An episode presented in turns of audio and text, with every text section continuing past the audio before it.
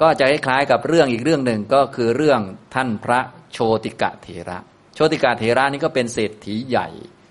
ทรัพย์สมบัติมากมากกว่าพระราชาในเมืองราชคลึกนะเป็นเศรษฐีใหญ่นะ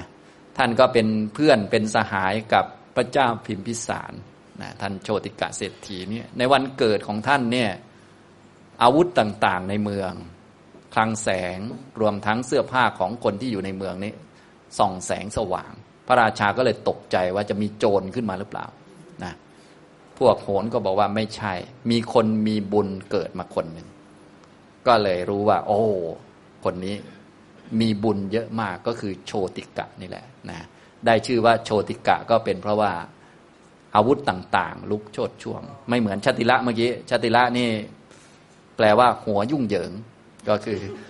ไอหัวยุ่ง นะอันนั้นก็คือไอ้ลูกสาวเศรษฐีเนี่ยไม่ยอมล้างให้ดีไงนะที่เอาไปลอยน้ำนะแต่เป็นคนบุญเยอะนะ บุญเยอะรวยด้วยอะไรด้วยนะ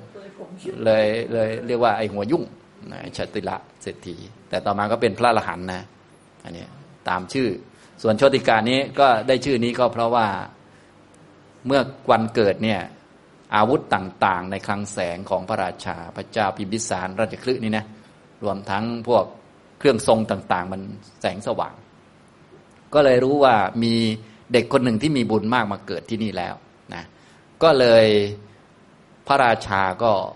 พระเจ้าพิมพิสารท่านเป็นคนมีธรรมะธรรมโมอยู่แล้ว พอรู้ว่าคนมีบุญเยอะเกิดขึ้น ท่านก็เลยให้สถานที่ไปสร้างสถานที่อยู่ให้กับเด็กคนนี้นะ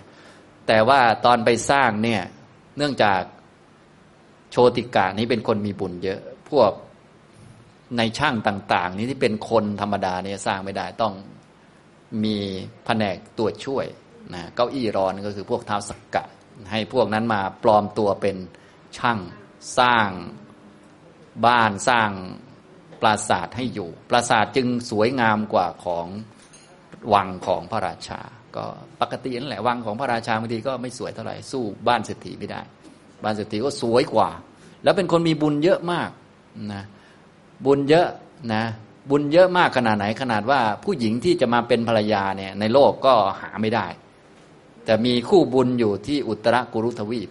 นะพวกเทวดาก็ไปเอามา เพราะเป็นคนมีบุญเยอะนะบ้านก็บ้านก็คนไม่ได้สร้างเท้าสักกะเนี่ยให้ช่างลุงน้องอมาปลอมตัวเป็นช่างสร้างให้นะ เมียที่ทำบุญร่วมกันมาก็ไปเอามาจากอุตรกุรุทวีปนะก็ไปเอานางมา มาเป็นภรรยานะแสงสว่างในโลกมนุษย์ก็ไม่ได้ใช้ เอามาจากแก้วมณีมาจากอุตรกุรุทวีปมาวางในบ้าน เป็นแสงสว่าง แทนดวงอาทิตย์นะอย่างนี้ทำนองนี้นะอันนี้คือแบบประณีตมากละเอียดมากรวยมากนะก็ก็ไม่ใช่โซลาเซลล์แสงแก้วมณี นะอาหารต่างๆ ก็กินอาหารจากอุตรกุรุทวีปนะก็มาพร้อมกับภรรยานั่นแหละภรรยาเป็นคนเตรียมอาหารให้นะก็เขาก็มีหม้อหม้อข้าวมาด้วย หม้อข้าวไฟฟ้าของอุตรกุรุทวีป รู้จักหม้อข้าวไฟฟ้าของอุตรกุรุทวีปไหมก็จะมีก้อนสามก้อน แล้วก็จะมีหม้อข้าวตั้งไว้นะพอเอาหม้อข้าวตั้งมันก็จะสุกเองของมัน แล้วก็ไฟก็จะดับนะพูดเหมือนรู้เรื่องเลยเนี่ย หม้อข้าวไฟฟ้าของอุตรกุรุทวีปนะหม้อข้าวนี้เกิดจากบุญก็คือกินเท่าไหร่ก็ไม่รู้จักบทสักที แล้วก็อาหารก็อร่อยมากนะดีมากอาหารละเอียดกว่าของพระราชา พระเจ้าพิมพิสารก็เคยมาเที่ยวบ้านโชติกะเศรษฐีนี้นะเมื่อโตขึ้นก็มาเยี่ยมบ้านนะก็มาพร้อมกับกุมารก็คือพระเจ้าอาชาติศัตรู ตอนนั้นยังเป็นกุมารอยู่ นะพระเจ้าชาติศัตรูก็เลยไม่ค่อยชอบขี้หน้าโชติกะเศรษฐี เพราะว่าต้องการจะยึดยึดบ้านของเศรษฐีนี้ แต่ว่าบ้านของเศรษฐีนี้แบบยึดยังไงก็ยึดไม่ได้เพราะเป็นคนมีบุญเยอะ แล้วก็ยักษ์ต่างๆเขาก็ดูแลอยู่อะไรอยู่นะอย่างนี้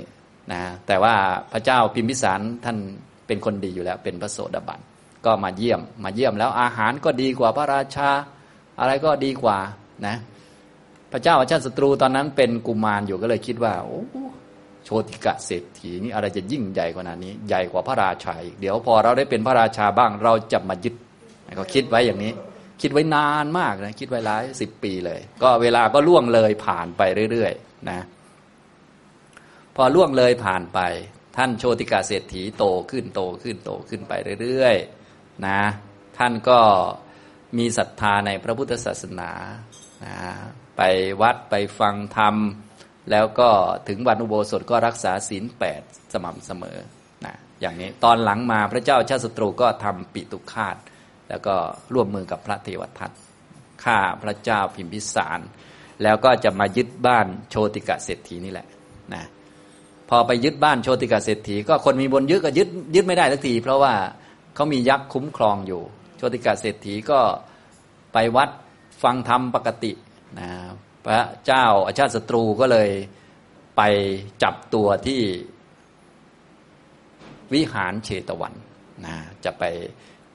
เรียกว่ายึดทรัพย์คนอื่นเขาแหละแต่ยึดไม่ได้ทักทีนะก็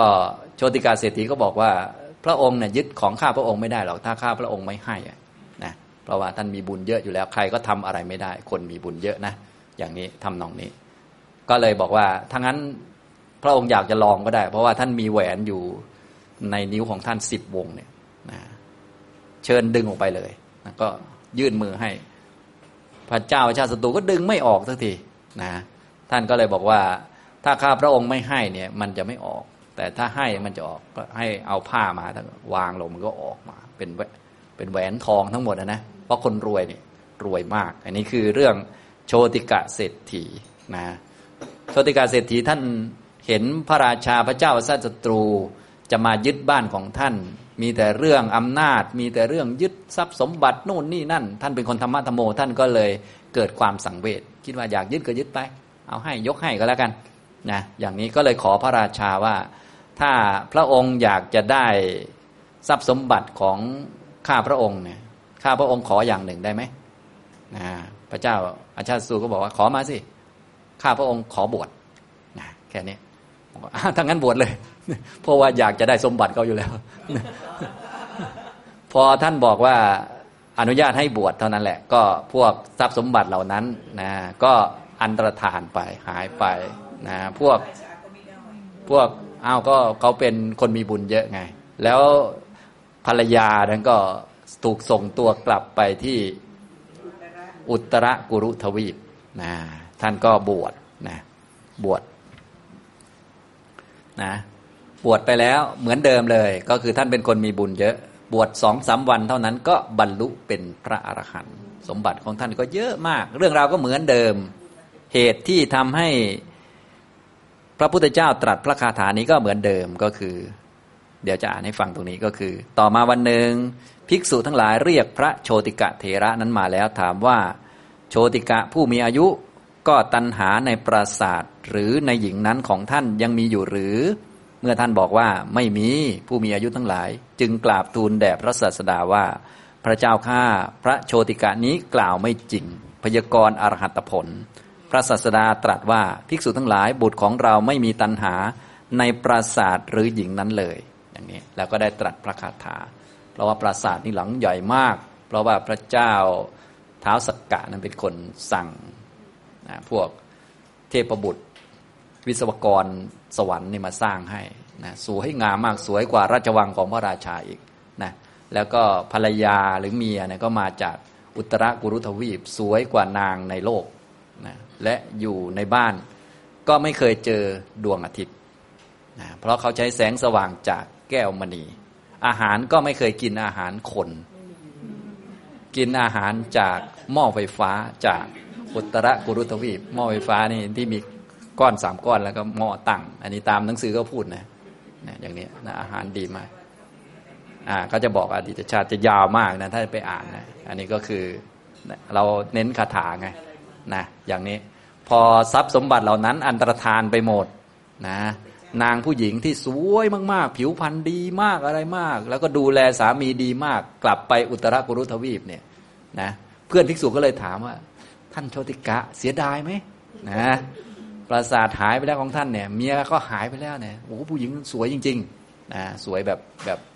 หาในโลกไม่ได้อะประมาณนั้นเป็นคนบุญเยอะขนาดนั้นนะอย่างนี้ทำนองนี้ หายไปหมดแล้วท่านเสียดายไหมผมไม่เสียดายเลย โอ้โห